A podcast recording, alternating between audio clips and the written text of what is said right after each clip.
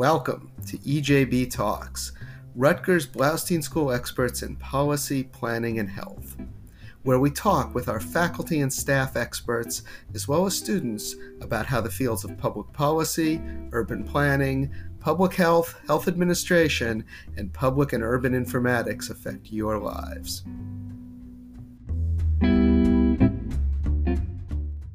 Welcome to EJB Talks. I'm Stuart Shapiro, the Associate Dean of Faculty at the Bloustein School, and the purpose of this podcast is to talk with my colleagues and our alumni about policy, planning, and health, the interactions between these issues, and how they affect people in New Jersey, the United States, and the world. Today, we have an alumni of both of our master's programs in public policy and in urban planning. And I think that for the first time on the podcast, a former student of mine. George Santos currently works at the New Jersey Economic Development Authority. Welcome, George. Thanks for having me, Stu. Absolutely. Can you tell us a little bit about your path from Bloustein to the EDA? Uh, sure. Um, so before Bloustein, um, I was pretty involved in campaigns and government here in New Jersey, and I wanted to take more of a, a policy type uh, role in the future, and I really couldn't decide if I wanted to be more kind of general public policy, um, but I also had a passion for uh, urban planning. And, and, luckily enough, Bloustein offered a dual degree. Um, so that's what I did. Um, shortly after I, I, graduated, I started working for the Brick City Development Corporation uh, in Newark, um, which then became the Newark Community Economic Development Corporation. Um, I came on as a policy advisor and you know kind of did a little bit of everything working with developers kind of ushering projects through city hall um, helping on special uh, city projects um, eventually, Aisha Glover became the uh, president and CEO of the uh, Newark CDC, and we worked on the Amazon bid um, proposal together. And you know, it was a really great experience. And Aisha moved on to the Newark Alliance, um, and I followed her uh, shortly after that. Um, the Newark Alliance is a consortium of anchor institutions in the city, um, corporations like Prudential, but nonprofits like NJPAC, for example. Um, it was a really great organization and from there i ended up getting i guess hired away or working for uh, the economic development authority um, started there in december of 2019 and ironically enough um, aisha also became a board member uh, for the eda probably about a week or two after i joined um, so she's great it's, it's, great to continue working with her and and the rest of our, our of our uh, our board Wonderful. So tell us a little bit about EDA. Probably some of our audience knows what they do, but others, particularly those out of state, are going to be utterly unfamiliar. So tell me about the agency you work for. So the Economic Development Authority is uh, an independent authority in but not of the Department of Treasury at the state, and we work with uh, mostly small businesses. Um, we offer uh, low interest loans um, and technical assistance. Um, one of the larger avenues for kind of bigger projects we do are uh, economic development tax incentives, um, both the corporate tax incentives and also real estate based tax incentives. Um, recently, we had a new bill package, uh, the Economic Recovery Act, which I think we'll talk about in a little bit, um, and we're you know busy standing up those programs.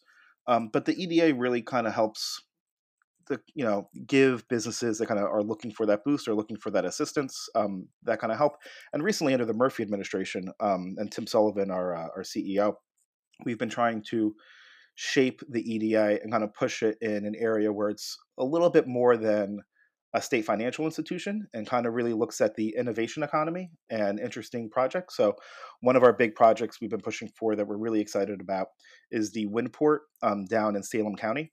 Um, and so that is going to be kind of the state's launching pad to become the uh, kind of the premier um, center for offshore wind uh, up and down the East Coast.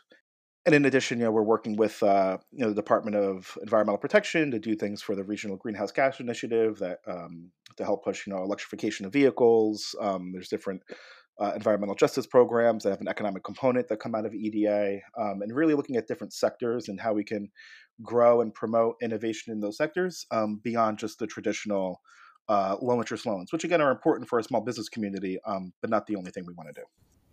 Right. So the, the bureaucracy nerd in me hears your the first sentence you said there, you know, in in but not of the Department of yeah. Treasury, described as independent, and wondered what exactly does that mean. Uh, so we have a governing board. Um, the board is made up of several. Um, I'm going to forget the exact numbers, but we have several ex officio members from the state. So Department of Labor has a seat in our board, Banking and Insurance, Department of Treasury, um, Environmental Protection, and we also have several public members um, that the governor appoints. Um, the uh, Senate President and Speaker of the Assembly also have some appointments to our board, and they technically hire our CEO, um, usually on the recommendation of someone that the governor would would recommend. And you know, in this instance, uh, Tim Sullivan has been CEO since uh, 2018, um, and so we're you know not like we are a cabinet level um, authority, and it's a little that's a little bit unique for authorities, um, but we're not you know a, a, department. So that's why Tim is the chief executive officer. He is not a commissioner um, for the authority, and we, you know, just a little bit more flexibility in some of the usual ways that the state operates. Gotcha, gotcha. Um, so, what has changed? This podcast started sort of after the pandemic and has been looking a lot at the effects of the pandemic and the ensuing recession. Can you talk a little bit about if how, if at all, the pandemic has altered what EDA does? Yeah. So, I started at EDA, like I said, in December of 2019.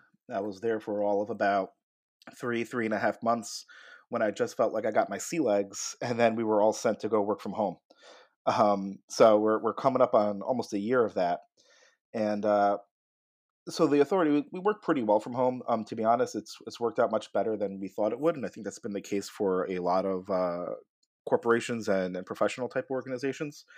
Um, as terms of priorities, uh, you know, we we thought we were going to have a pretty full plate um, already with you know like the Windport, like I mentioned, and a few other initiatives we were we were looking at, and you know the governor was still working on getting an incentives package passed, um, which eventually we did uh, at the end of 2020.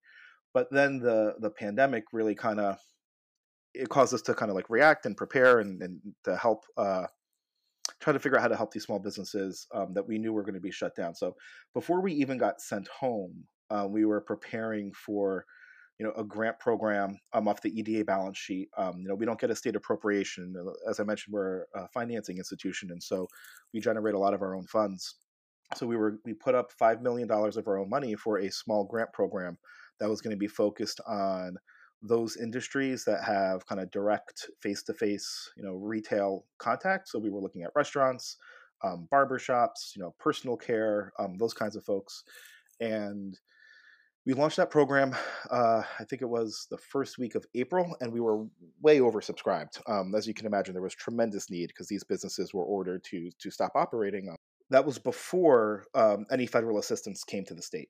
Um, so once the federal assistance got here you know and the state was balancing using that money for public health uh, uh, needs as well as economic needs um, at the eda kind of just to summarize over the course of the year we ended up between a phase one, phase two, and phase three grant program, as well as some loans and technical assistance.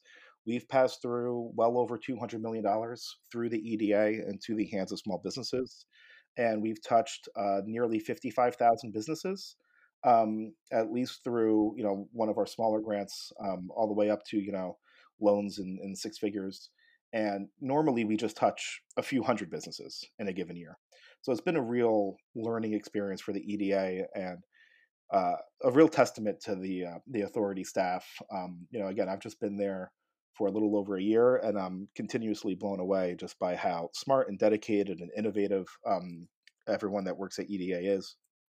So this grant program, you know, for example, you know, we learned you're working with federal regulations and you know making sure that um, you know you follow all the guidance from Treasury, which you know is evolving or vague, and they can come at you several years later to audit it, and you know maybe you thought it was going to be one thing, and then it's, a, it's, another thing, and so there's a lot of a lot of stuff that goes on in the background. Um, but you know we know the most important thing is just making sure these business owners get the assistance that that they need right now.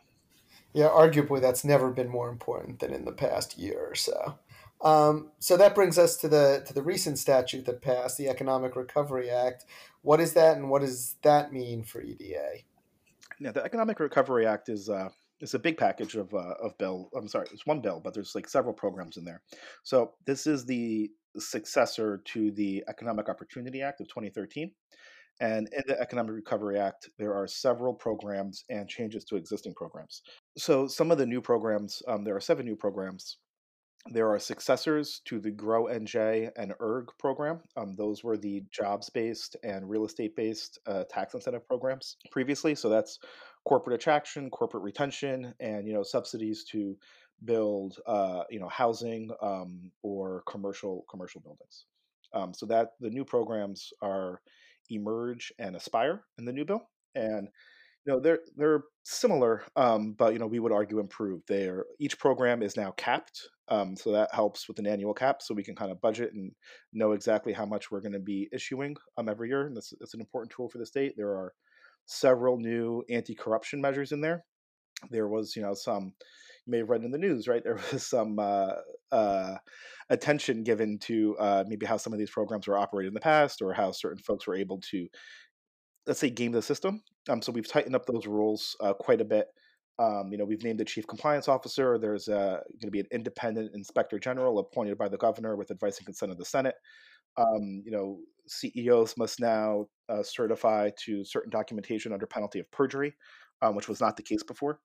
Um, so we've tightened up a lot of those, those things. And then in addition to those two kind of, I don't want to call them premier, but those two like big programs that get all the attention, there are several other tax incentive programs that we're really excited about. So uh, some of the community-based ones, we now have a brownfields tax incentive um, to help clean up contaminated sites and buildings that may have uh, asbestos or other contamination in them, um, and a historic property reinvestment act um, geared towards uh, technically, I think the term is income producing properties. So think of everything other than you know single family homes.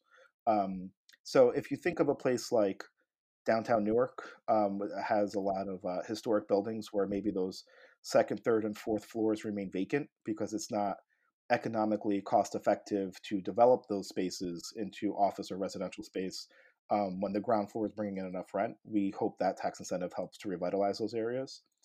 Um, we have a community anchor development program, um, and this is going to be pretty complex, um, but this is going to help us work with anchor institutions um, like Rutgers University, um, like our performing arts centers, like museums or community colleges, um, and help them expand um, or develop new programs or you know new new space in uh, economically distressed areas.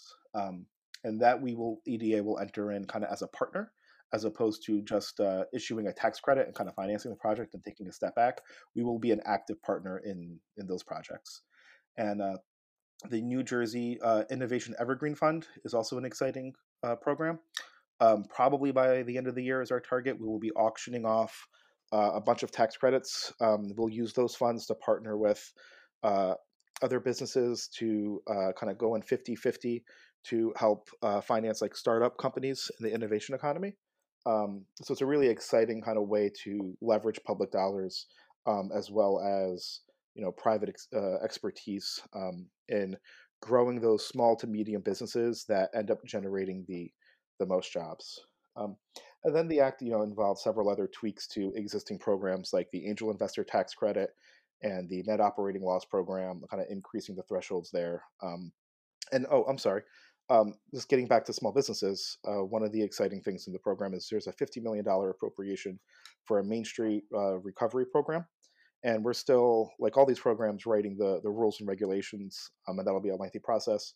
But that'll be, you know, again, additional direct assistance to small businesses, not necessarily COVID impacted businesses, um, but to help grow our our main streets and our, our small downtowns. Great. Um, I will say, I think that's the first time the phrase tax incentives that we were really excited about has been used on the podcast there. Um, yeah, I mean, just, yeah, tax incentives, they're just, they're one other tool in the toolbox for, for everything else we're doing at EDA. And they're, uh, they're a good way to finance uh, some really exciting programs.